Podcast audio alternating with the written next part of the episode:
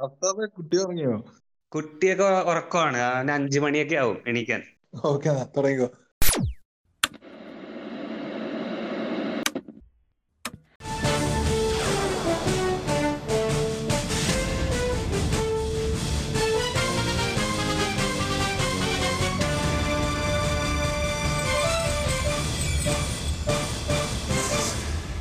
അപ്പൊ ഏവർക്കും സമ്പൂർണ സാക്ഷരത പോഡ്കാസ്റ്റിലേക്ക് വീണ്ടും സ്വാഗതം.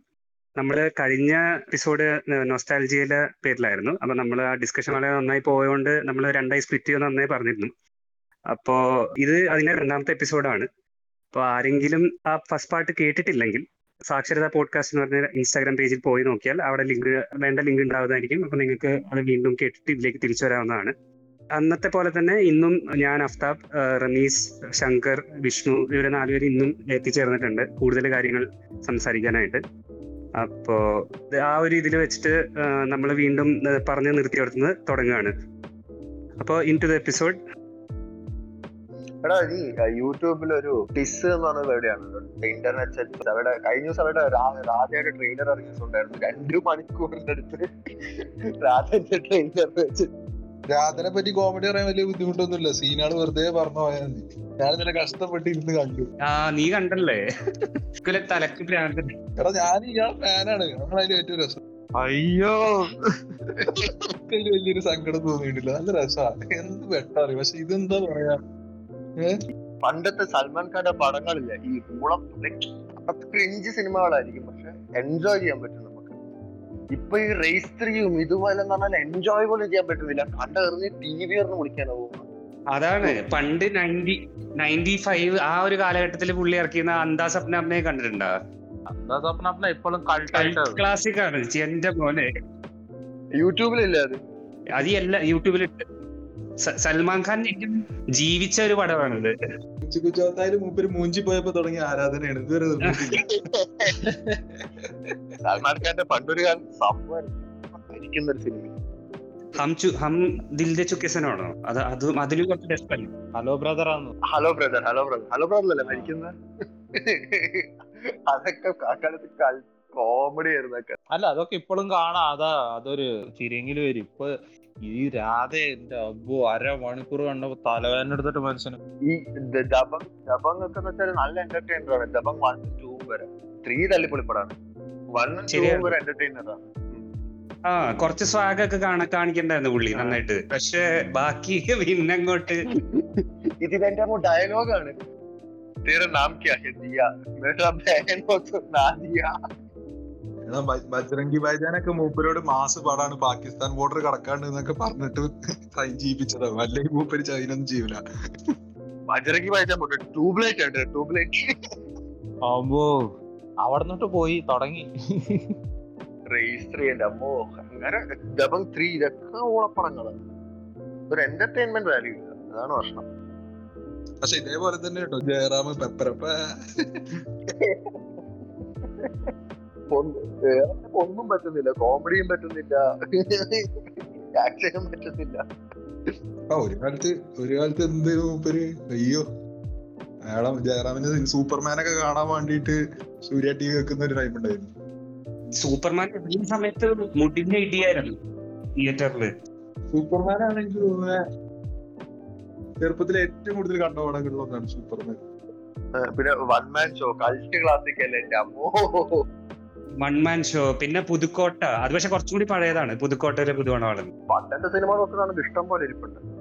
ആ അത് പുതുക്കോട്ട ഞാൻ ഇപ്പോഴും ഓർക്കുന്നുണ്ട്. നമ്മൾ നയന്റീസിൽ ഇറങ്ങിയ പടം നമ്മൾ ഫാമിലി ആയിട്ട് പോയിട്ട് നല്ലോണം ക്യൂ നിന്ന് ടിക്കറ്റ് എടുക്കേണ്ട ഒരു പടമായിരുന്നു അത്. അത്ര ഹിറ്റ് ആയിരുന്നു ആ പടം. ശരിയാ മോനെ. അതിന് കുറെ കോമഡി ഉണ്ട്. ഈ ഒരു കാലത്ത് മലയാള സിനിമയുടെ എന്താ പറയുക നമ്മുടെ കാലഘട്ടത്തിൽ തന്നെ ഈ കുറെ സിനിമ ഉണ്ടായിരുന്നു ഫ്രോഡുകളായിരുന്നു നാടകന്മാര് ഈ നായകന്മാർ എന്തെങ്കിലും ഒരു അബദ്ധം കാണിക്കും. അതിന്റെ അകത്ത് ചുറ്റിപ്പറ്റി രക്ഷപ്പെടാനായിരിക്കും നായകൻ പ്രോൺ ആയിരിക്കും. അധികം ജയറാം മുകേഷ് ഇവനുള്ള ആ കുറച്ച് ഗാങ് ജഗദീഷ് ഇങ്ങനത്തെ കുറച്ച് അനിയൻ ബാവ ചേട്ടൻ ബാബ മഴ പെയ്യുന്ന മാത്രം കൊണ്ടുണ്ട് മോഹൻലാലിന്റെ. ഉം, മോഹൻലാലും ഉണ്ട് കുറെ ഇങ്ങനത്തെ ഫ്രോഡ് അതേപോലെ തന്നെ അരം പ്ലസ് അരം പ്ലസ് കിന്നരം അതിലെ മറ്റേ ഇവ ആ ഇവളുടെ സ്റ്റ- ഇവൾ എം എൻ നമ്പ്യാരുടെ മകൾ എന്റെ കൂടെ വരുന്നൊക്കെ പറഞ്ഞിട്ട്. അത് പ്രിയദർശന്റെ മൊത്തം സിനിമകളാണ് തട്ടിക്കൂട്ടാണ്. ഒക്കെ സ്ട്രെസ് ബസ്റ്റേഴ്സ് എപ്പോഴും കണ്ടു ചിരിക്കുമല്ലോ അതൊക്കെ. ഫ്രോഡായിട്ട് അഭിനയിക്കാൻ മുകേഷിനെ കഴിഞ്ഞിട്ടേ ഉള്ളൂ. ആരും ആ- കള്ള നോട്ടവും ആ എക്സ്പ്രഷൻസ് ഒക്കെ അടിപൊളിയാ.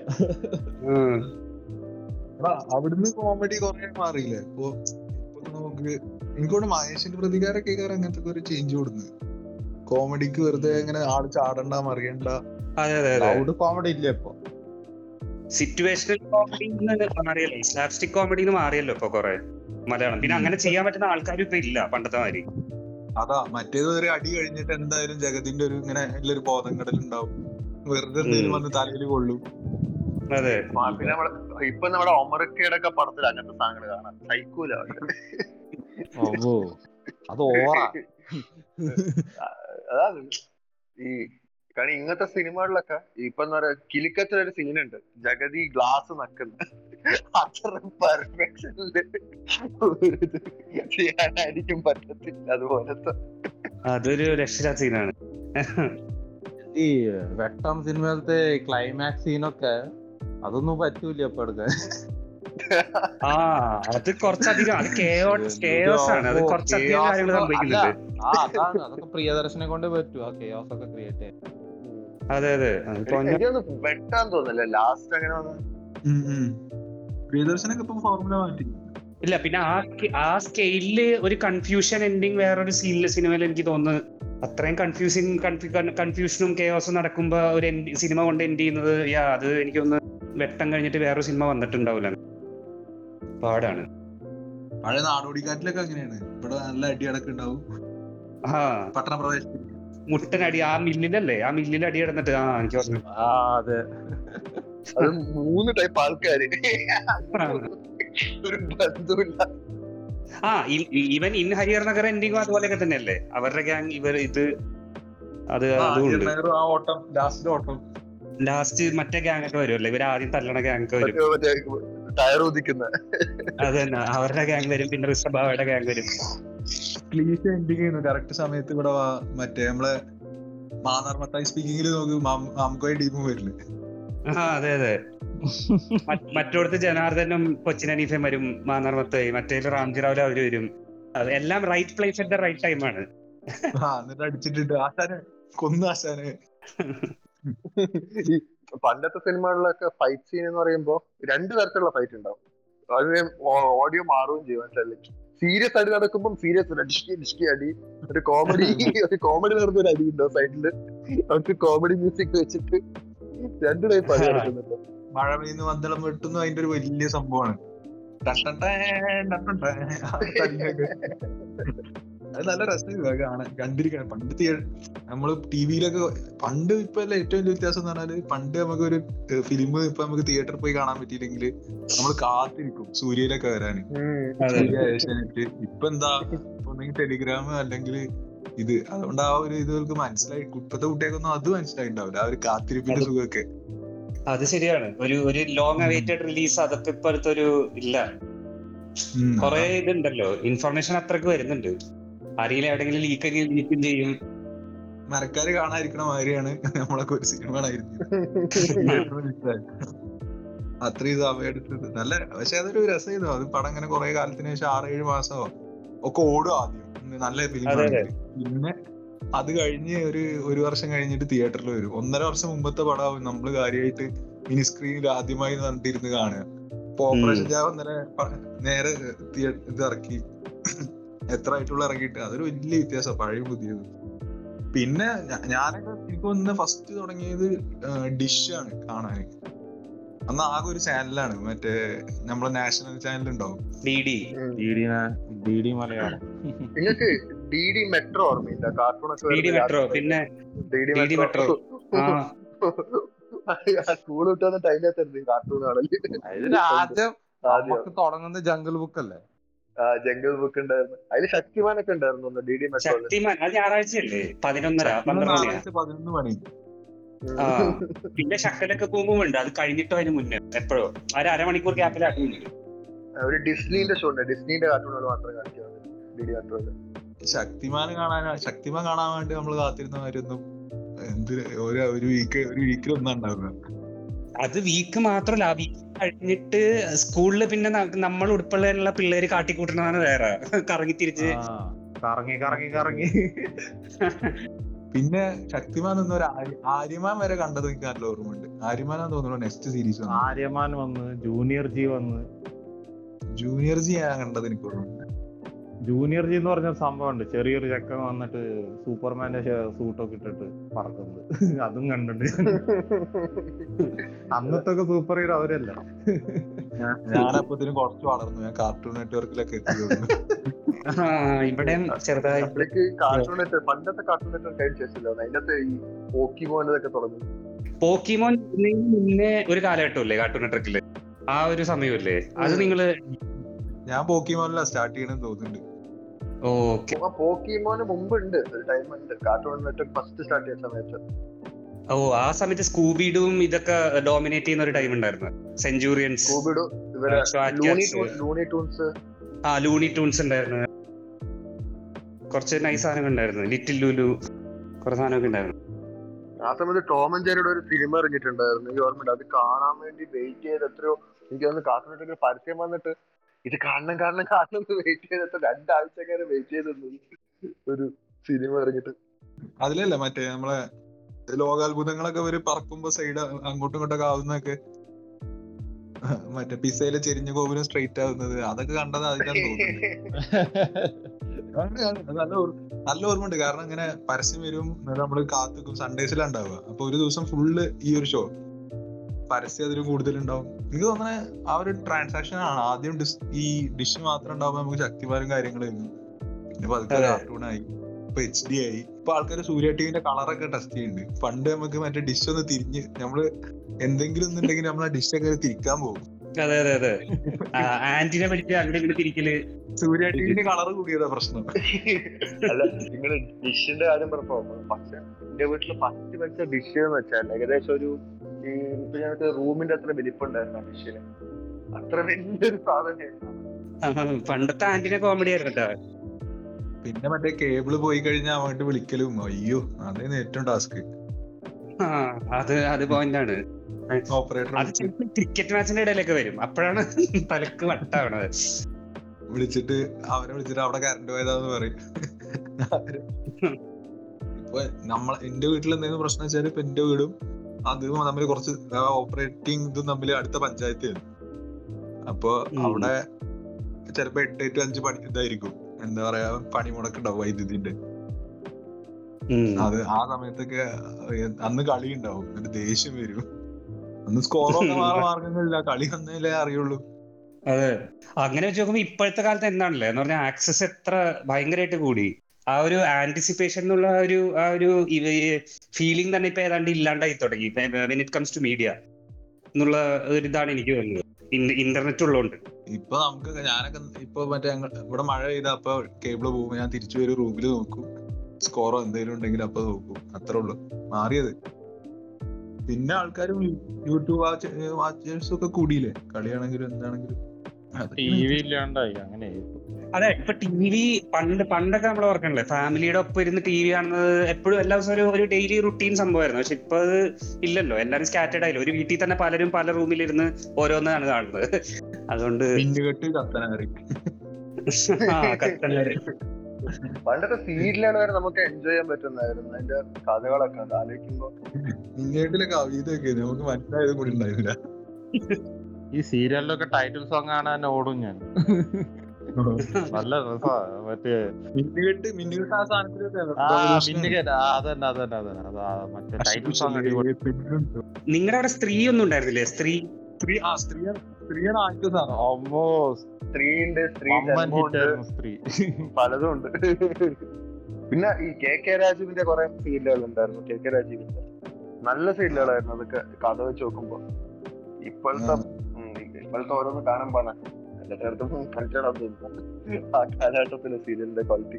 സ്ത്രീയിൽ നമ്മളെ മറ്റേ ഇവളല്ലേ ഏഹ് മണിച്ചിത്രത്താഴിലെ മൂപ്പുതേരല്ലേ ശ്രീദേവി? ആ അത്. ഏഴ് മണി ഏഴരക്ക്. അതായിരുന്നു ഫസ്റ്റ് മെഗാ പരമ്പര തോന്നുന്നു സ്ത്രീ അല്ല മെഗാ പരമ്പര എത്ര കൊല്ലം അഞ്ചാറ് ഏഴ് കൊല്ലം ഒന്നും ഉണ്ടായില്ല ഇത് കുറച്ചാണ്. കൃഷ്ണകുമാറൊക്കെ ഉണ്ടായിരുന്നു അതിനകത്ത്. നമ്മുടെ ആഹാന ഫെയിം കൃഷ്ണകുമാറൊക്കെ ഉണ്ടായിരുന്നു ആ സീരിയലിനകത്ത്. പിന്നെ ഏതോ ഒരു കെ കെ രാജീവിന്റെ ഏതൊരു സിനിമത്തിലാണ് സിനിമയിലാണ് നമ്മൾ അനൂപ് മേനോനൊക്കെ വരുന്നത്. അതെ. ആ ആശാ അനൂപ് മേനോൻ ഏതൊരു വന്നിട്ടുണ്ട്. സീരിയലിൽ അയാൾ വരുന്നത് ഓഹോ. അതെനിക്ക് തോന്നുന്ന ഒരു ത്രില്ലർ പരമ്പര പോലെ നാൽപ്പത് എപ്പിസോഡ് മാത്രമല്ല ഒരു ഏഷ്യാനെറ്റിലും നടന്നിട്ടുണ്ടായിരുന്നു. അതിൽ അനുപമേന ഓ. എനിക്ക് ആ മറ്റേ മൂപ്പരിയും മറ്റേ നമ്മളെ പാരിജാതത്ത് എന്താ മൂപ്പര പേര്? മറ്റേ ആളുണ്ടായിരുന്നല്ലോ. ജി പി അയാളും തമ്മിൽ കൺഫ്യൂഷൻ ആവും. അനൂപ് വെച്ചിട്ടില്ലേ ആ. കേട്ടിട്ട് ആടി വെച്ചിട്ടല്ലേ? സെറ്റ് മനുഷ്യൻ.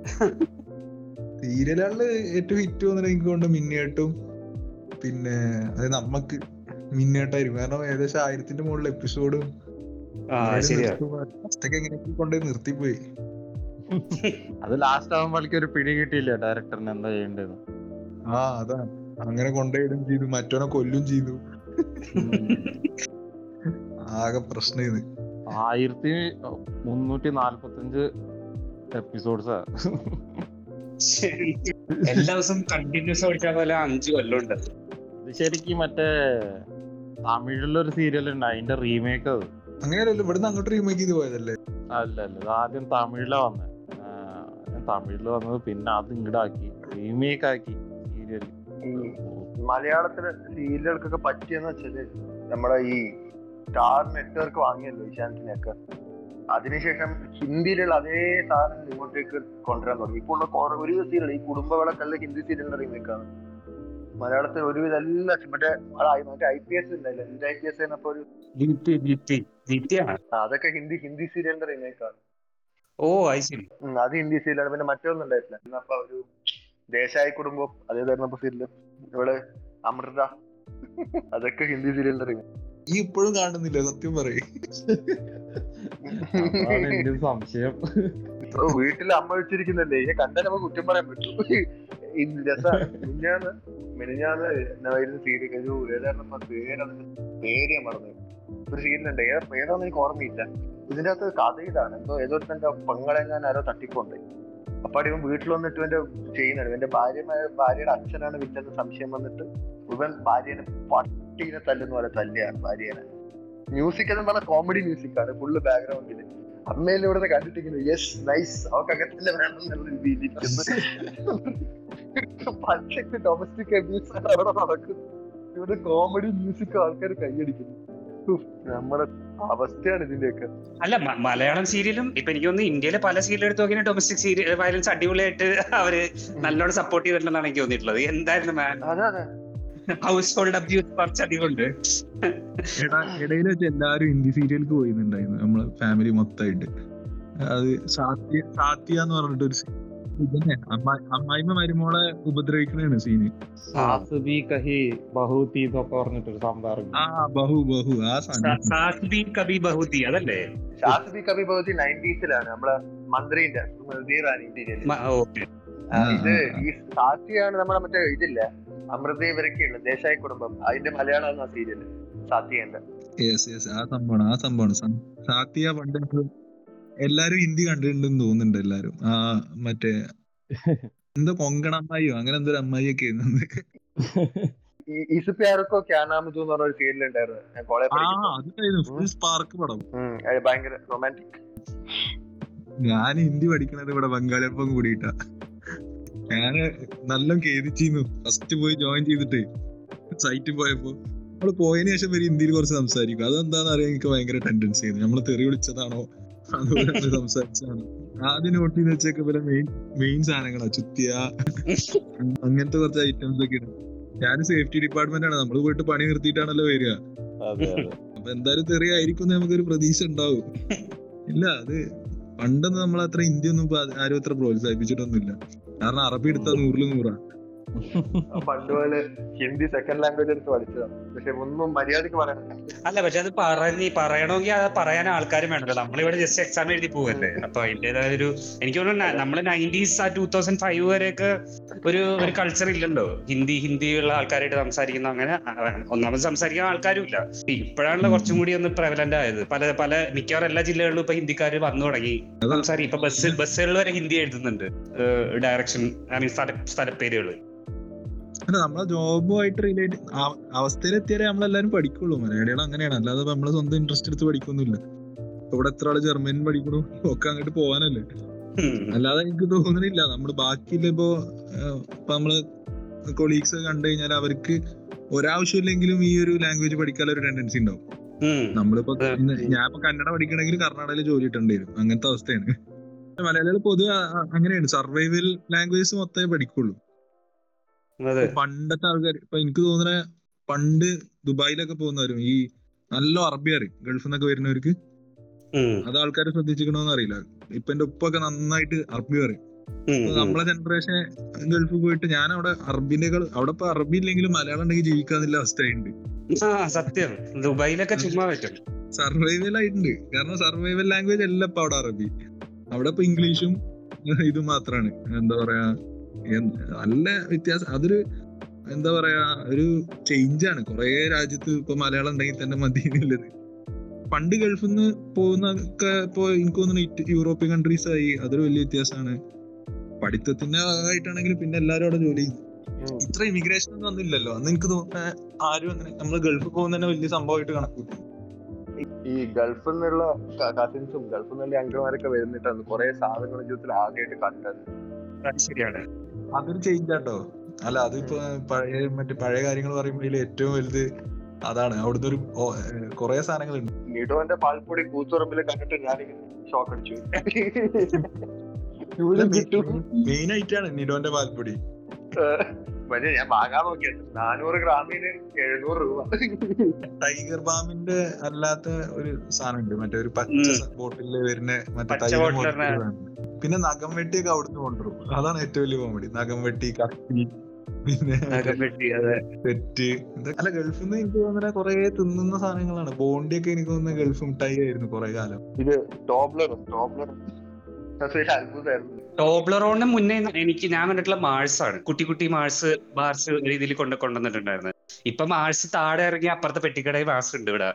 ആ അവസ്ഥയിലാണ് എന്ന് പറഞ്ഞാൽ എന്റെ എന്റെ എളാപ്പയൊക്കെ വരുമ്പോ ആ പുള്ളി പറയണത് ഇതിപ്പോ ഇപ്പൊ ഇവിടെ ഇല്ലാത്തൊരു ചോക്ലേറ്റ് കൊണ്ടുവരണമെങ്കിൽ ഇനിയിപ്പോ വേറെ വല്ല ചോക്ലേറ്റ് കണ്ടുപിടിച്ച് കൊണ്ടുവരേണ്ട അവസ്ഥയാണ്. സത്യം ഞാൻ ഗൾഫിൽ നിന്ന് വരുമ്പോ ഞാൻ ജോലി റിസൈൻ ചെയ്തിട്ട് ഇവിടെ ജോലിയായിട്ട് വരികയാണല്ലോ. അപ്പൊ ലാസ്റ്റ് നമുക്കൊരു സെറ്റിൽമെന്റ് എമൗണ്ട് കിട്ടി. ഞാൻ അത് വെച്ച് വാങ്ങാൻ പോകുമ്പോ ഇതിപ്പോ വീട്ടിൽ നാട്ടിലുണ്ടല്ലോ ഇതിപ്പോ നാട്ടിലുണ്ടല്ലോ ഇതിപ്പോ നാട്ടിലുണ്ടല്ലോ. കാരണം ഞാൻ പോയിട്ട് ഒരു വർഷമായിട്ടുള്ളൂ അപ്പൊ എന്താ വാങ്ങുന്നില്ല. പിന്നെ ഇവിടുത്തെ കുറച്ച് ടേസ്റ്റ് വ്യത്യാസമില്ല മുട്ടായികളൊക്കെ വാങ്ങിച്ചു എന്നല്ലാതെ മറ്റേതൊക്കെ സെയിം ഒക്കെ നമുക്ക് തോന്നിയതൊക്കെ അവിടെ തന്നെ വെച്ചു. അതെ. ടിക്കറ്റ് ഇവിടുത്തെ അവിടുത്തെ ഭയങ്കര വ്യത്യാസമുണ്ട്. ഇപ്പൊ എല്ലാ സാധനവും നമുക്ക് ഓൺലൈനിൽ കിട്ടുന്നുണ്ട്. ലൈക്ക് ഇപ്പം ഇമ്പോർട്ടഡ് തന്നെ. എല്ലാം ഞാൻ ആമസോണിലൊക്കെ ചുമ്മാ ഇങ്ങനെ തപ്പിണ്ടായിരുന്നു നമ്മൾ ഈ ഓരോ കുക്കിംഗ് വീഡിയോസ് ഒക്കെ കാണുമ്പോൾ സാധനം ഇന്ത്യയിൽ കിട്ടുമോ നോക്കി. എല്ലാ സാധനവും ഇവിടെ കിട്ടുന്നുണ്ട് ഇപ്പൊ. എംമാൻഡം ഒക്കെ ലാസ്റ്റ് ഇപ്പടുത്താണ് ഇന്ത്യയിൽ ലോഞ്ച് തോന്നുന്നുണ്ട്. അവിടുന്ന് അവിടെ മാത്രം ഉണ്ടായിരുന്നേ ഉള്ളൂ. ഇപ്പൊ എല്ലാതും ഏകദേശം ആയിട്ടുണ്ട്. നമുക്ക് ശരിക്കും നമ്മുടെ ഒരു കാലഘട്ടത്തിൽ ജ- ജനിച്ച് വളർന്ന കാലഘട്ടവും ഇപ്പൊ ഉള്ള ടൂ തൗസൻഡ് ടെൻ കഴിഞ്ഞിട്ടുള്ള പിള്ളേരെ നോക്കി കഴിഞ്ഞാൽ അവർക്ക് ഒരു ഒരു പുതുമയുമില്ല എനിക്ക് ഇപ്പോഴും ടോബ്ലറോട് കാണുമ്പോ ഒരു ഭയങ്കര വണ്ടറാണ്. സാധനം ഒരു അത്ഭുതം പോലെയാണ് ഫേബർ കാസ്റ്റിലിന്റെ മറ്റേ ഇത് വരും. നമ്മളെ പെൻസിലും ഉണ്ട്. Drawing pencil drawing pencil full set വരും. സെറ്റ് വരും. പിന്നെ പെന്ന് വരും. പെന്നൊക്കെ ഗൾഫുകാരന്റെ പെന്നുണ്ടാവും ഒരു വൈറ്റ് ഇതും ഒരു ബ്ലൂ അടപ്പൊക്കെ ആയിട്ട്. വൈറ്റ് ബോഡിയും ബ്ലൂ അടപ്പൊക്കെ ആയിട്ട്. പിന്നെ മറ്റേ ഞെക്കി ഞെക്കി കളയണത്. ആ എഴുതി തീരും പറഞ്ഞ ഞെക്കും മറ്റേ താഴേക്ക് വരും. നമ്മൾ മുകളിൽ ലോഡ് ചെയ്യും. നാല് കളർ. നാല് കളർ. അത് തന്നെ. അത് ഒന്നിച്ച് വെക്കാൻ നോക്കിണ്ടായിരുന്നു മണി ഓ അത് അത് ഭയങ്കര രസമായിരുന്നു. വാപ്പ അന്ന് ഗൾഫിൽ നിന്ന് ആരെങ്കിലും നമ്മളിപ്പൊക്കെ വന്നിട്ടുണ്ടെങ്കിൽ നമ്മളാണ് അന്ന് ക്ലാസ്സിൽ രാജാവ്. നമ്മൾ പഴയ നമുക്കിപ്പോ ക്രഷ് ഉണ്ടായിരുന്ന കുട്ടിക്കൊക്കെ മൂന്നെണ്ണം കൊടുക്കും. മുട്ടായി കൊടുത്ത് വീഴ്ത്താൻ. എന്റെ അച്ഛൻ ഇത് കൊണ്ടുവന്നത് നമ്മളന്ന് റിസർച്ച് ഒക്കെ ചെയ്ത് എന്നിട്ട്. T V T V video game V C R ഇതൊക്കെ കൊണ്ടുവന്നു. എന്റെ വീട്ടിലൊരു ടി വി ഉണ്ട് സോണിന്റെ. ഇന്ത്യക്കാൾ പ്രായം. എന്നെ പ്രസവിക്കാനുള്ള സമയത്ത് ഉമ്മ ഗൾഫിൽ നിന്ന് വന്നപ്പോ കൂടെ കൊടുന്ന.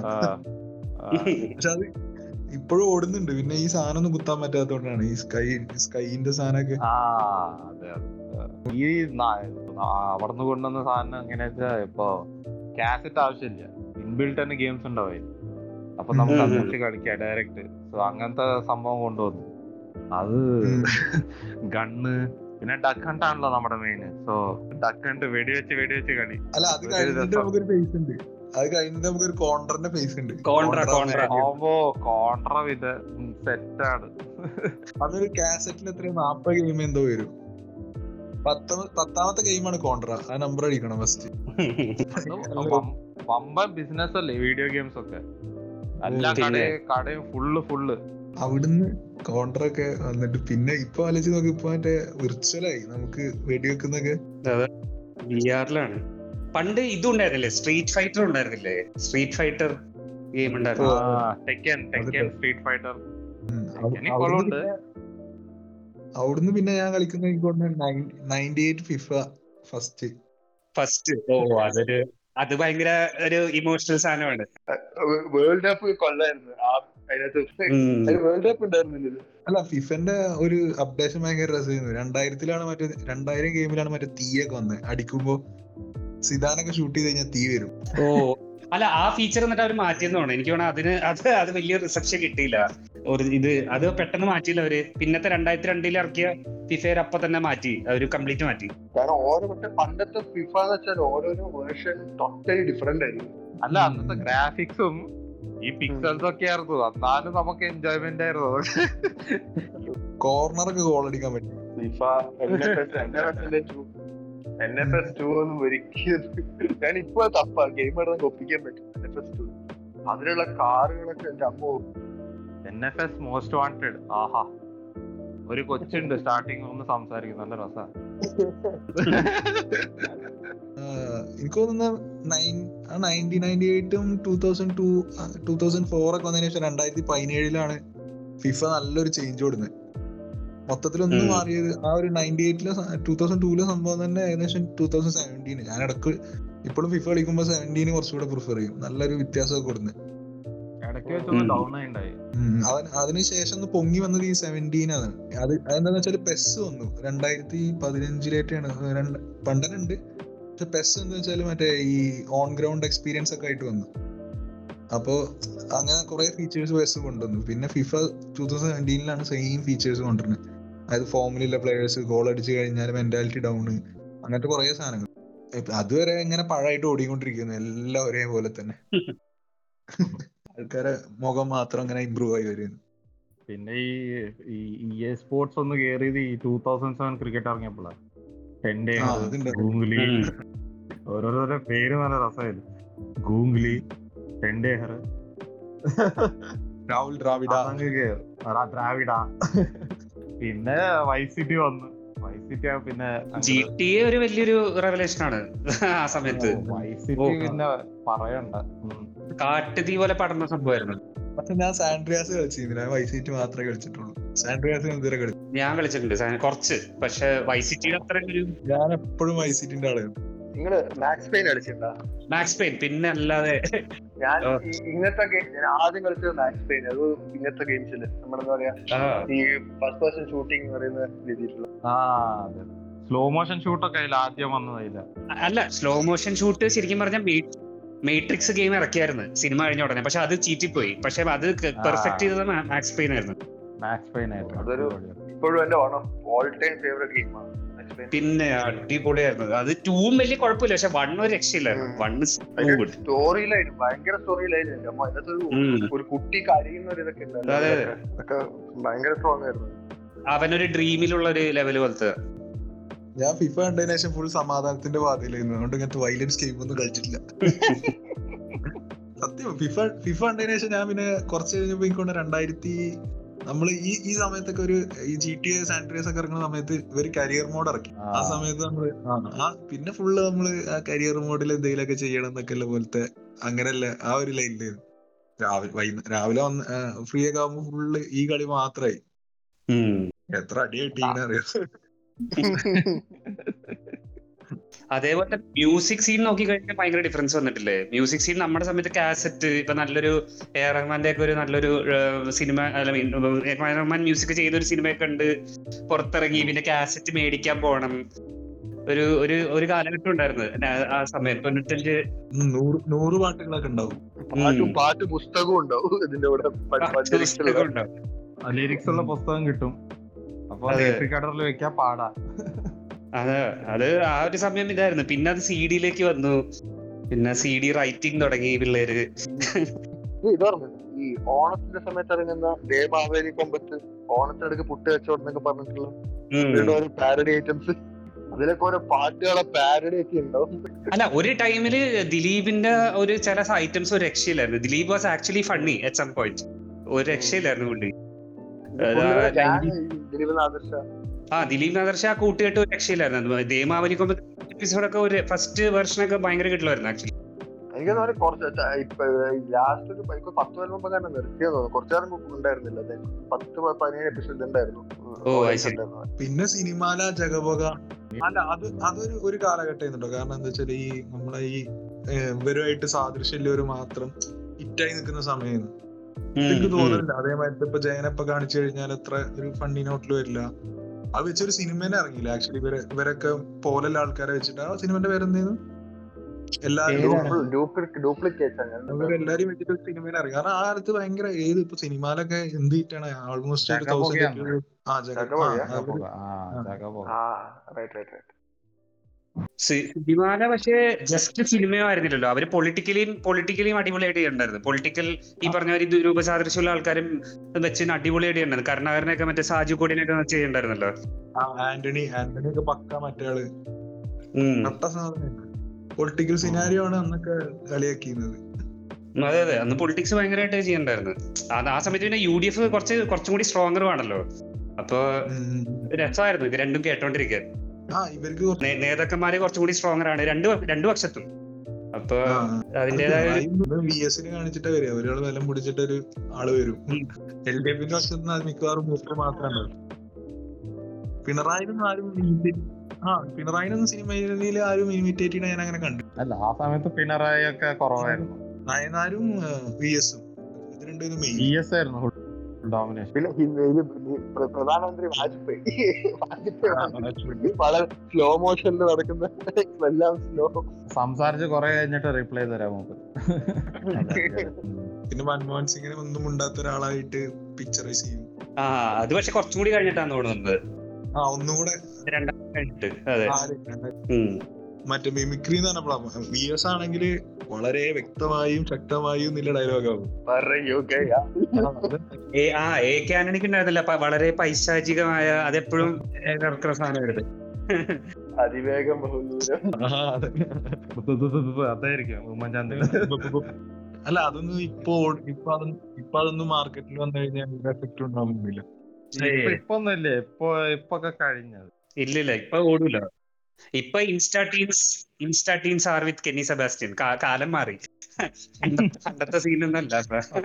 പക്ഷെ അന്ന് അതൊക്കെ എൻജോയ് ചെയ്തിരുന്നു. ഇന്നിപ്പോ നമ്മളെ നമ്മളെ ഒരു എനിക്ക് തോന്നുന്നു നമ്മളെ കഴിഞ്ഞിട്ടുള്ള ജനറേഷൻ അത് കണ്ടു കഴിഞ്ഞാൽ ഇത് കണ്ടിട്ടാണോ ചിരിച്ചീനെന്ന് തോന്നുന്നു ഇതെന്ത് വളിപ്പാന്നൊക്കെ പറയും. നമുക്ക് കെന്നി സെബാസ്റ്റ്യന്റെ ഡൈജസ്റ്റ് ആവാത്ത പോലെ തന്നെ അവർക്ക് ഇതും ഡൈജസ്റ്റ് ആവില്ല എനിക്ക് തോന്നുന്നത്. സത്യം പറയാം പക്ഷെ പറയുക കമ്പാരിറ്റീവ് നമ്മുടെ ജനറേഷൻ ആ ഒരു എന്താ പറയാ എല്ലാ ജനറേഷനും അവർ തന്നെയായിരിക്കും ബെറ്റർ ഉണ്ടാവുക. ഇപ്പൊ നമ്മുടെ വീട്ടുകാരും അവർ അവരുടെ കാലഘട്ടം നല്ലതെന്ന് പറയും. പക്ഷെ വേറെ നമ്മൾ നമ്മൾ നയന്റീസ് നോക്കിക്കോ എത്രയും ബ്ലസ്ഡ് ആയിട്ടുള്ള ഒരു ടീം ഉണ്ടാവില്ല. നമുക്കിപ്പോ ടെക്നിക്കലി ഏറ്റവും മോശം കാലഘട്ടം അതായത് മൊബൈൽ ഇല്ലാത്തൊരു കാലഘട്ടം ലാൻഡ് ലൈൻ ഇല്ല കാലഘട്ടം നമ്മൾ പറയും. പ്ലസ് ഫസ്റ്റ് വന്ന കോഡ്ലെസിന്റെ പറയും. പിന്നെ അത്. കഴിഞ്ഞ് മറ്റേ ഫസ്റ്റ് വന്ന വൺ വൺ ഡബിൾ സീറോന്റെ കാലഘട്ടം പറയും അത് കഴിഞ്ഞ് സ്മാർട്ട് ഫോണിലേക്കൊക്കെ വരുന്നത് രണ്ടായിരത്തി പത്തിന് ശേഷമാണ് സ്മാർട്ട് ഫോണിലേക്കൊക്കെ നമ്മൾ വരും ടെക്നോളജിക്കലി മാത്രല്ല ഇപ്പൊ നമ്മുടെ വെച്ച് നോക്കുന്നതാണെങ്കിൽ ഇപ്പൊ ഒരു സോഷ്യോ പൊളിറ്റിക്കൽ ഇത് തന്നെ.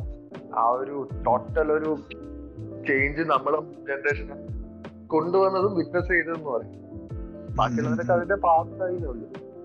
അല്ല ഞാൻ മമ്മൂട്ടിനെ എനിക്ക് ഏറ്റവും ഇഷ്ടമുള്ള കാര്യം അതാണ്. മമ്മൂട്ടി ഇപ്പോഴും അപ്ഗ്രേഡ് ചെയ്ത് ആ ഒരു എല്ലാ ജനറേഷനും ഈവൻ നമ്മുടെ മുമ്പത്തെ ജനറേഷൻ ഇപ്പോഴും അയാൾ ഏറ്റവും ലേറ്റസ്റ്റ് ടെക്നോളജി കീപ്പ് ചെയ്യണേ. അപ്പൊ ഇതിലൊക്കെ. മമ്മൂട്ടിനെ പറ്റി ശരിക്കും മമ്മൂട്ടി ഇങ്ങനത്തെ കാര്യങ്ങളിലൊക്കെ മമ്മൂട്ടി സംസാരിക്കണേ എനിക്ക് തോന്നുന്നത് ഏറ്റവും അടിപൊളിയായിട്ട് സംസാരിക്കാൻ പറ്റുന്ന മൂപ്പരായിരിക്കും. കാരണം മൂപ്പര് ഇപ്പൊ യൂസ് ചെയ്യുന്ന ട്വൽവ് പ്ലസ് ആണ്. ടെക്നോളജി ഭയങ്കര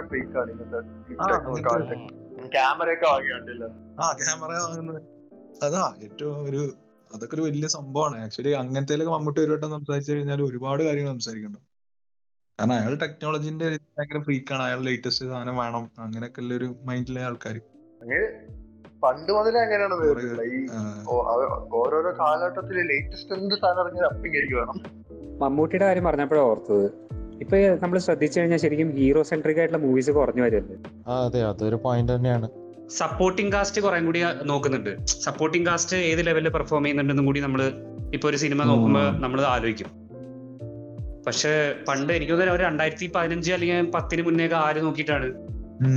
അത് മറ്റേ ജോജി ജോ അല്ല ജോജോ മറ്റേ ഫസ്റ്റ് ദാദാ സാഹിബിലൊക്കെ ഉണ്ട് എന്നൊക്കെ ഇപ്പൊ പറയുന്നുണ്ട് നോക്കാൻ അയാൾക്ക് ഡയലോഗ് ഉണ്ടായിരുന്നു. ഒരു ഡയലോഗ് ഉണ്ട്.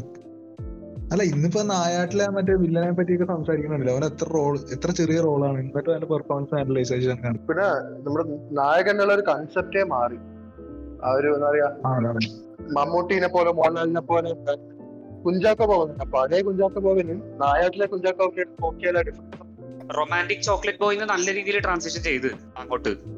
ആ, ഇപ്പൊ വേട്ടയൊക്കെ എടുത്തു കഴിഞ്ഞാൽ പുള്ളി നൈസ് അല്ലേ? വേട്ട കാര്യം ടാങ്ക് ചെയ്തെങ്കിലും നല്ല പുള്ളിയുടെ അഭിനയം അഭിനയം കിട്ടില്ലായിരുന്നു ആ പടത്തിൽ. ബിജു മേനോനും. ആ ബിജു മേനോനാണ് ശരിക്കും നന്നായി ട്രാൻസ്ലേഷൻ ചെയ്ത രണ്ട് നടന്മാര്. ആ ഒരു കാരണം ബിജു. മേനോൻ വളരെ അണ്ടർ യൂട്ടിലൈസ്ഡ് ആയിരുന്നു. ലൈക്ക് അങ്ങയുടെ ഉദാഹരണം വെച്ച് നോക്കുകയാണെങ്കിൽ അങ്ങയുടെ സിനിമകളുണ്ട് മധുര നമ്പരക്കാറ്റ് പിന്നെ പ്രണയവർണങ്ങൾ. പ്രണയവർണങ്ങളുടെ ആ സട്ടിലായിട്ടുള്ള ഒരു അഭിനയമായിരുന്നു ആ ഒരു റൊമാന്റിക് ഹീറോ തന്നെ പക്ഷെ ആ ഒരു സട്ടിൽനെസ് ഉണ്ടായിരുന്നു ആ ഒരു. റിലേഷൻഷിപ്പിലൊക്കെ പിന്നെ പത്രത്തിലെ പോലീസ് ഓഫീസർ ഓ തീപ്പൊരിയല്ലേ അതിൽ? അവിടെ രണ്ടേ യൂട്ടിലൈസ്ഡ് ആയിരുന്നു നടന്നത് അല്ല ഇത് അയാളെ കൊണ്ടൊക്കെ ഓർഡിനറിയിൽ പടം ചെയ്യിപ്പിക്കും കോമഡി ചെയ്യിപ്പിക്കുമ്പോ ശരിക്ക് മലയാള സിനിമ കയറി പോവുക ചെയ്തത്. പിന്നെ ആ ഒരു കോൺഫിഡൻസിലാണ് ബാക്കി പല സീരിയസ് നടന്മാരെ കൊണ്ടും കോമഡിയിലേക്കും അങ്ങനെയൊക്കെ ഉള്ളൊരു ട്രാൻസിഷൻ ഒക്കെ കൊടുക്കുന്നത് ശരിക്ക് ഓർഡിനറിയിൽ അയാൾക്ക് ആ കൊടുത്ത റോളാണ് അത് കറക്റ്റ് അതൊക്കെ വലിയ കിട്ടില്ല പിന്നെ ഇയാളെ കാര്യം പറയുമ്പോഴാ മറ്റേ ബാബുരാജ് മറ്റേ സാൾട്ട് പെപ്പർ എന്താണ് പന്നി എന്നൊക്കെ പറഞ്ഞ് വരുമ്പോ ഒരു രാജാസം അല്ല അതുവരെ രണ്ട് രാധാസ് എന്ന് പറയുന്ന ഒരു ആൾ പഴയ രൂപത്തിൽ കണ്ടപ്പോ തിയേറ്ററിൽ ഫുൾ കയ്യടിയാണ് ആ, അതിന് മുന്നേ പറഞ്ഞ പുള്ളി ടൈപ്പ് കാസ്റ്റ് ആണല്ലോ. പുള്ളി ഒരു നോർമൽ അടി നായകനെ അടി മേടിച്ച് കൂട്ടാൻ വരുന്ന ഒരു വില്ലൻ അതായിരുന്നു പുള്ളിയുടെ റോൾ നടേശ കൊല്ലണ്ട? നടേശ എടാ മറ്റേ കുഞ്ചാക്കോവിന്റെ ശരിക്ക് എനിക്ക് ഞാൻ എനിക്കിപ്പോഴും ഓർമ്മയുണ്ട്. നമുക്ക് മറ്റേ ഞാൻ കല്യാണരാമൻ ഇറങ്ങിയ സമയത്ത് ദിലീപാണ് നായകൻ എന്ന് പറഞ്ഞിട്ട് എനിക്ക് ഭയങ്കര വിഷമമായിരുന്നു. കുഞ്ചാക്കോവിന്റെ നായകൻ സംഭവം തന്നെയായിരുന്നു പക്ഷെ അതേപോലെ എനിക്ക് റിവേഴ്സ് തോന്നിയ ഒരു പടമുണ്ട് ദിലീപിന്റെ ഡാർലിംഗ് ഡാർലിംഗ് അതിനകത്ത് വിനീതാണല്ലോ കാര്യം ദില്ല- ഇത് അതിൽ ദിലീപാണ്. എനിക്ക് ദിലീപ് ആയ കൊള്ളാം സത്യം സത്യം സത്യം. ദിലീപ് അത്രയൊക്കെ ചെറ്റങ്ങൾ ചെറ്റത്തരങ്ങൾ ചെയ്തിട്ട് എനിക്ക് ദിലീപ് ജയിക്കാൻ ആ. അതൊക്കെ അതൊക്കെ നല്ലൊരു സിനിമയാണ്. ശരിക്കും നല്ലൊരു പടമാണ്. ആ ദിലീപൊക്കെ ശരിക്കും നന്നായിട്ട് അഭിനയിച്ചൊരു പടമാണ്. ഇത് ശരിക്കും നമ്മളെ ഒരു ബ്ലൈൻഡ് ഫാൻ അതൊക്കെ കാണിക്കുന്നുണ്ടോ. ഇപ്പത്തെ പിള്ളേർക്കൊന്നും അതുണ്ടാവില്ല. ഒരു ആൾ ഇന്ന ആൾ നായകനാണ് അപ്പൊ നമുക്ക് ഫാസ്റ്റ് ഫാസിൽ വില്ലനായി വന്നാലും അക്സെപ്റ്റ് ചെയ്യാണ്. അവൻ ലാസ്റ്റ് മരിച്ചാലും അക്സെപ്റ്റ് ചെയ്യാണ്. നമ്മളെ കാലത്ത് ഈ പഴയ കാലത്തൊന്നും അങ്ങനെ ഒരിക്കലും അക്സെപ്റ്റ് ചെയ്യാൻ കഴിയില്ല. നമ്മളെ സ്വന്തം നായകൻ തോക്കുന്നത് നമുക്ക് സഹിക്കൂല. മമ്മൂട്ടി മോഹൻലാലും മരിച്ചു കഴിഞ്ഞാ പിന്നെ വിഷയാണ്. മരിക്കുന്ന പോട്ടെ മമ്മൂട്ടി ഈ വില്ലന്മാര് വില്ലന്മാരെയൊക്കെ വെടിവെച്ച് അടിച്ച് കൊന്നിട്ടാലും ജയിലിൽ പോവില്ല. എന്തെങ്കിലും റീസൺ കൊണ്ട് തിരിച്ചു വരും. അത് ചില സിനിമകളിലും ഇല്ലാന്നുണ്ട് ധ്രുവത്തിൽ ലാസ്റ്റ് ഒരു പോക്കുണ്ടല്ലോ. ധ്രുവത്തിൽ പിന്നെ ഇതില്ല നമ്മുടെ സീസൺസിൽ സീസണിൽ സീസൺ ഓ സീസൺ അത് പക്ഷെ കുറെ കൂടി സീരിയസ് പടമാണ്. പിന്നെ മമ്മൂട്ടി ഒരു ജയിൽ പുള്ളിയായിട്ട് ലാസ്റ്റ് സാറ് ഇത് ഉണ്ട ഭക്ഷണം കഴിക്കണം എന്ന് പറഞ്ഞിട്ട് ലാലു ലക്സിന് കൊടുക്കുന്ന ഒരു പടത്തിൽ. ഓ മറ്റേ ഭാര്യയുടെ മനസ്സിലായി. മേഴ്സി മേഴ്സി എന്ന് പടമല്ലേ? നിറക്കൂട്ടാണോ? ആ അതന്നെ. അത് അത് കണ്ടിട്ട് ഞാൻ രണ്ടു ദിവസം ആകെ പ്രശ്നം ചിത്രത്തിന്റെ ക്ലൈമാക്സ് ഓ ചിത്രം. ചിത്രം. പക്ഷെ ചിത്രത്തിലൊക്കെ പറഞ്ഞാൽ അങ്ങനെ കാണിക്കുന്നില്ല. കാണിക്കുന്ന പക്ഷെ അങ്ങനെ മരിക്കാൻ വേണ്ടി ആ ഡയലോഗ് ഇല്ല? എന്നെ കൊല്ലാതിരിക്കാൻ പറ്റും ആ ആ സീനൊന്നും ഒരു രക്ഷയില്ല. എനിക്ക് വിഷമം യാത്ര കണ്ടിട്ട്. ആ യാത്ര. അതും പക്ഷെ യാത്ര ലാസ്റ്റ് നായകനും നായിക ഒന്നിക്കണോണ്ട് എനിക്ക് ഭയങ്കര സന്തോഷമായിരുന്നു അല്ല ആ ജേർണി ഇല്ലേ? അല്ല നമ്മുടെ മറ്റേ സിനിമയില്ല? നമ്മുടെ ഇവർ ലാസ്റ്റ് ഗാഥ ഇവർ രണ്ട് വഴിക്ക് പോകുന്ന കാറ് നായകനും നായിക ഓ. മന്ദനം മന്ദനം മന്ദനത്തിൽ വന്ദനം. ഉം, വന്ദനത്തിൽ അതൊക്കെ ശരിക്കും ഈ എനിക്ക് ഇന്ത്യൻ സിനിമ എടുത്തു നോക്കിയാൽ പിന്നെ ഇങ്ങനത്തെ റിയലിസ്റ്റിക് ആയിട്ടുള്ള കൺസെപ്റ്റുകൾ നേരെ മുതലുള്ളത് മലയാളത്തിലാണ് വേറെ തമിഴൊക്കെ എടുത്ത് അല്ല അങ്ങനെയല്ലടാ. തമിഴിൽ എന്താ അറിയോ? തമിഴിൽ ഉണ്ട്. സംഭവം ഉണ്ട്. പണ്ടത്തെ കുറെ പടങ്ങൾ കുറച്ച് സജസ്റ്റ് ചെയ്തതൊക്കെ ഞാൻ കണ്ടിട്ടുണ്ട്. പക്ഷെ അപ്പോഴും ഇപ്പോഴും മസാല മാസ് എന്റർടൈനർ ആണ് നിറഞ്ഞു നിൽക്കുന്നത് തമിഴ്. മെജോറിറ്റി അതാണ് കുഴപ്പം. അതിന്റെ വിസിബിലിറ്റി നമുക്ക് കിട്ടുന്നില്ല. നമ്മുടെ ഇവിടുത്തെ മേജർ സിനിമകളിലാണ് ഈ പറയുന്നത്. ഈ ഒരു ഇങ്ങനത്തെ സംഭവങ്ങൾ ഇപ്പൊ ചിത്രം എനിക്ക് തോന്നുന്നു ചിത്രമാണ് ഏറ്റവും കൂടുതൽ കാലം തിയേറ്ററിൽ തുടങ്ങിയ ഓടിയ സിനിമ എന്ന് തോന്നുന്നു. അഞ്ഞൂറ് ദിവസം കാലം തിയേറ്ററിലൂടെ ഓടല്ല വൺ ഓഫ് ദ അതെ അതെ കോൺഗ്രസ് അതെ അതെ ബിഗ്ഗസ്റ്റ് അങ്ങനത്തെ ഒരു സിനിമയിലെ ക്ലൈമാക്സ് ഇതാണ്.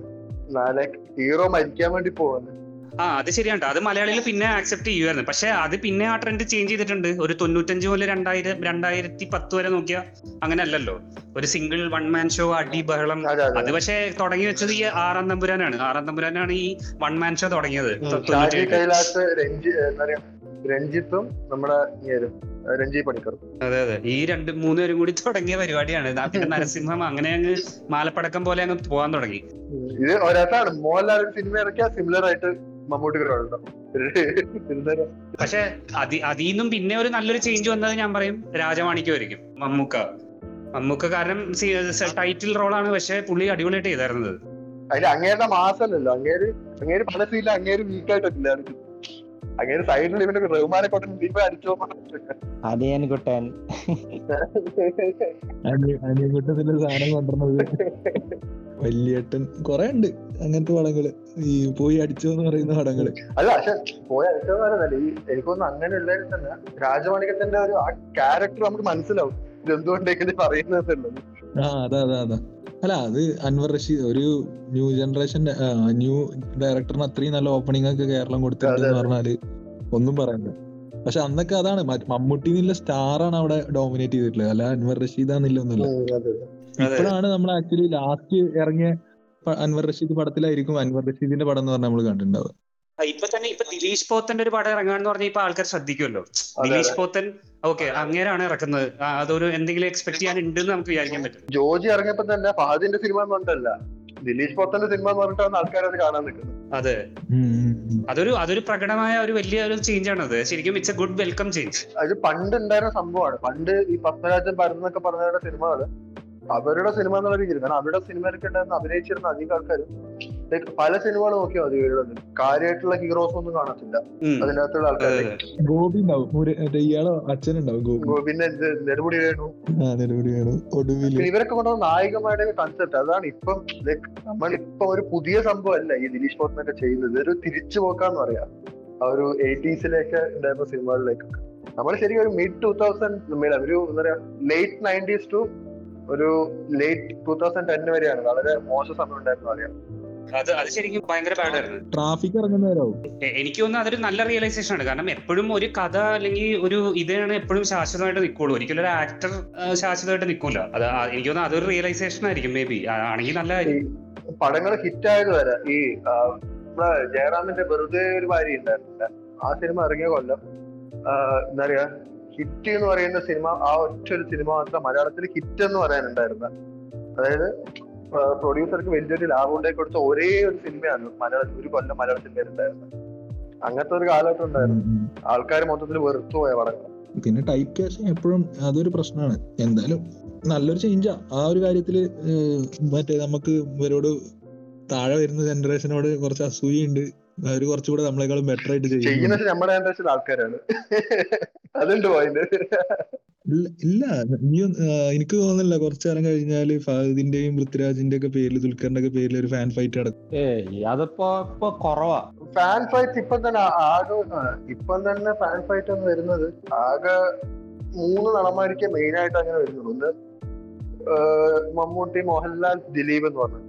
ബാക്കി ഇപ്പൊ ഉള്ള നടന്മാരിപ്പം അങ്ങനെ ഫാൻ ഫൈറ്റ് ആയിട്ടുള്ള ഒരു സംഭവം ഇപ്പം കാണുന്നില്ല. അല്ല ഒരു നായകൻ കൺസെപ്റ്റ് ഒരു ഒതുങ്ങി നിൽക്കുന്നില്ല അതാണ് മെയിൻ ബാക്കി പുതിയ ആൾക്കാർ ഇപ്പൊ പൃഥ്വിരാജ് ആണെങ്കിൽ വില്ലനാവാൻ റെഡിയാണ് അത് വില്ലനായി കൊണ്ടേ ഇരിക്കുന്നു പൃഥ്വിരാജ് പിന്നെ മൂപ്പര് തന്നെയല്ലേ വില്ലനും ഹീറോവും രണ്ടും. അത് അതാ അത് കാരണം കുഴപ്പമില്ല. ട്വിസ്റ്റ് അത് തന്നെ ആയിരിക്കില്ല. അങ്ങനത്തെ ഒരു പഴയ പടത്തോ? വില്ലനും നായകനും ഒരേ ആളായിട്ടില്ലേ? എനിക്ക് കുറവുണ്ട് നമ്മൾ അങ്ങനെ ഒരു ഹിറ്റ് പടമൊന്നും അങ്ങനെ വില്ലനും നായകനും ഒരാളായിട്ടില്ലത് വളരെ കുറവാണ് നമ്മുടെ ആണെങ്കിൽ എന്താ പറയാ ഒരു നെഗറ്റീവ് ടച്ചുള്ള നായകന്മാരുണ്ട്. എന്താ നമ്മുടെ ഇപ്പൊ നോക്കുന്നാണെങ്കിൽ ഈ താരാദാസും നമ്മുടെ ഈ എന്താ പറയാ നമ്മുടെ സാഗർ ഇലിയാസ് ജാക്കിയും ഇവരൊക്കെ അർത്ഥത്തിൽ വില്ലന്മാരാണ്. ആന്റി ഹീറോ എന്ന് പറയാം. അല്ല ജയറാമിന്റെ ഫസ്റ്റ് പടത്തിൽ തന്നെ അപരൻ. അവൻ തന്നെ വില്ലൻ അപരൻ ആ. അത് പരന്തനജൻ പടമാണ് അതൊരു കിട്ടിലം പടമാണ്. പക്ഷെ അതിലൊക്കെ എന്ന് പറഞ്ഞാൽ വേറെ തന്നെ ഒരാളാണല്ലോ. അതെ. എല്ലാ പടത്തിലെയും അതിന് ലാസ്റ്റ് പ്രകാശ് രാജ് വന്നിട്ട് ഈ നീയാണ് വില്ലൻ എന്ന് പറയേണ്ട ഒരു അവസ്ഥ അവസ്ഥ അല്ലല്ലേ എല്ലാ പൃഥ്വിരാജ് പടത്തിലും ലാസ്റ്റ് പ്രകാശ് രാജ് വന്നു കഴിഞ്ഞാൽ നമുക്ക് ഉറപ്പിക്കാം. മോനെ വില്ലൻ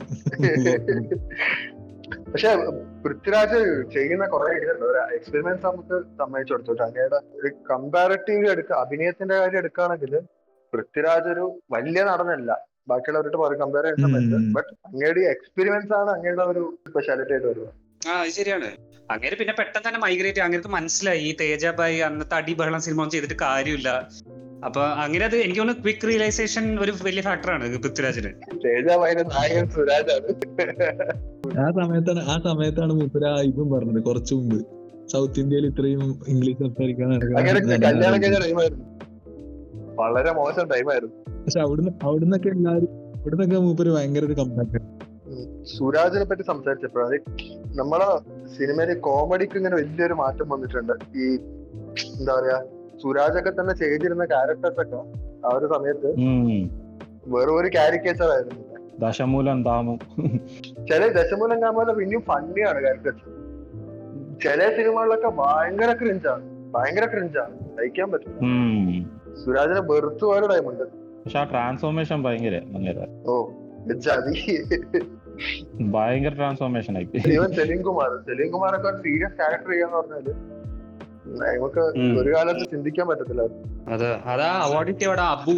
ആ പടം ആദാമിന്റെ അബു. അച്ഛൻ ഉറങ്ങാത്ത വീട്. അച്ഛനുറങ്ങാത്ത വീട്. അല്ല അതിലും നല്ല ആക്ച്വലി അതേപോലെ തന്നെ ഒരു ക്യാരക്ടർ അയാൾ മറ്റേ ഇവന്റെ ടോവിനോട് ഒരു പടം ഓസ്കാറിന് പോണ. And Oscar goes to and Oscar costume അതിൽ സെലിംകുമാറിന്റെ ഒരു റോൾ ഉണ്ട് ഒരു രക്ഷയില്ല.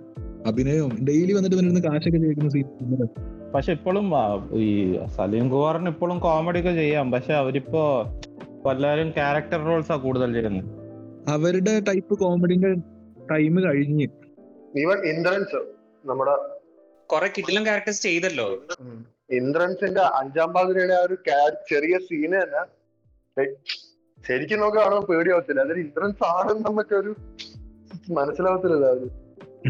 അല്ല അതൊരു എക്സ്പെരിമെന്റ് ചെയ്യുന്നത് വളരെ നല്ല രസമുള്ള കാര്യമാണ്. ആൾക്കാരെ വെച്ചിട്ട് പുതിയ പുതിയ പഴയ ആൾക്കാരെ തന്നെ പുതിയൊരു നല്ല നല്ല കാര്യമാണ്. അത് വലിയ കാര്യം.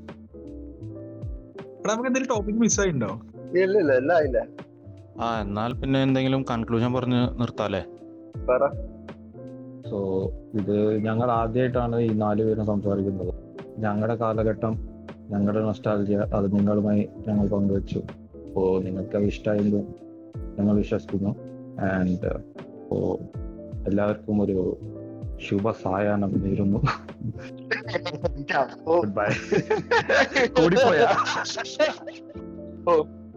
ശരിക്കും കുറെ കാലത്തിന് ശേഷം ഇങ്ങനെ നമ്മളൊക്കെ ഇങ്ങനെ ജീവിച്ചിരുന്നതൊക്കെ ആലോചിക്കുമ്പോ ഒരു നല്ല ഇത് കഴിഞ്ഞപ്പോ ഒരു നല്ല ഫീൽ ഉണ്ട് ആക്ച്വലി നമ്മൾ നല്ലൊരു ഒരു ടൈം ലൈനിലൂടെ പോയിട്ടുണ്ട്. നമുക്ക് ജീവിതത്തിൽ കുറെ കാര്യങ്ങളൊന്നും മിസ്സായിട്ടില്ല എന്നുള്ളൊരു റിയലൈസേഷൻ കൂടെ ആയിരുന്നു ഇപ്പൊ ഈ രണ്ട് മണിക്കൂർ വന്നത്. കാരണം നമ്മളെല്ലാരും വേറെ വേറെ സ്ഥലത്തു നിന്നാണ് വരുന്നത് ആ സമയത്ത് അതായത് ഇപ്പൊ ഒരാൾ കണ്ണൂരാണ് ഒരാൾ കൊച്ചിയാണ് ഒരാൾ ഹൈദരാബാദാണ്. പക്ഷെ നമുക്കൊക്കെ കോമൺ ആയിട്ട് കുറെ കാര്യങ്ങളുണ്ടായിരുന്നു. അതുകൊണ്ട് ഈ കോമൺ ആയിട്ടുള്ള ഒരു കാര്യങ്ങളും നമുക്കൊന്നും എക്സ്പീരിയൻസ് ആവാതെ പോയിട്ടില്ല എന്ന് ആലോചിക്കുമ്പോൾ തന്നെ ഒരു സന്തോഷമുണ്ട്. അപ്പോ ഇതൊരു എന്താ പറയാ ഒരു സാറ്റിസ്ഫാക്ഷൻ ഉണ്ട് ഒരു വല്ലാത്തൊരു ഹാപ്പിനെസ് ഉണ്ട്. പ്ലസ് നല്ല നല്ലൊരു ടൈം ഒരു എത്ര മണിക്കൂറുകളൊന്നും പോയതൊന്നും അറിഞ്ഞില്ല. എല്ലാവരും നല്ല രീതിയിൽ സംസാരിച്ചു. പിന്നെ ഒരു ഫസ്റ്റ് ടൈമാണ് ഞങ്ങൾ എല്ലാരും കൂടെ ഇങ്ങനെ ഒരു കൂടുന്നത്. ഒരു എന്താ പറയാ ഒരു ട്രാൻസിഷൻ പീരിയഡിലുള്ള ആൾക്കാർ കൂടുന്നത്. പക്ഷെ അത് നല്ല രസമായിട്ട് തന്നെ പോയി അതില ഓക്കെ ബൈ നെക്സ്റ്റ് നെക്സ്റ്റ് എപ്പിസോഡിൽ കാണാം അങ്ങനെ. അപ്പോ ഇപ്പൊ ഈ കേട്ടതൊക്കെ നിങ്ങൾക്ക് ഇഷ്ടപ്പെട്ടെന്ന് കരുതുന്നു. ഇനിയും തുടർച്ചയായിട്ട് പല പല ടോപ്പിക്കിൽ ഇതുപോലെ ഡിസ്കഷൻസ് കണ്ടിന്യൂ ചെയ്യുന്നതായിരിക്കും. അപ്പോ നമ്മുടെ ഇൻസ്റ്റാഗ്രാം പേജ് ഫോളോ ചെയ്യുക അപ്പോൾ നിങ്ങൾക്ക് അതിന്റെ അകത്ത് എല്ലാ ഡീറ്റെയിൽസ് ഉണ്ടാവും എവിടെയൊക്കെ ഏതൊക്കെ പ്ലാറ്റ്ഫോമിൽ അവൈലബിൾ ആണെന്നുള്ളത്. So thank you every one അപ്പൊ ബൈ അപ്പൊ എല്ലാവർക്കും എന്റെ നന്ദി നമസ്കാരം. ബൈ ബൈ അപ്പൊ പിന്നീട് നമുക്ക് കാണാം. നല്ലൊരു ഈവനിങ് ആയിരുന്നു. അപ്പൊ എല്ലാവർക്കും ബൈ എല്ലാവർക്കും bye bye okay bye okay ശരി.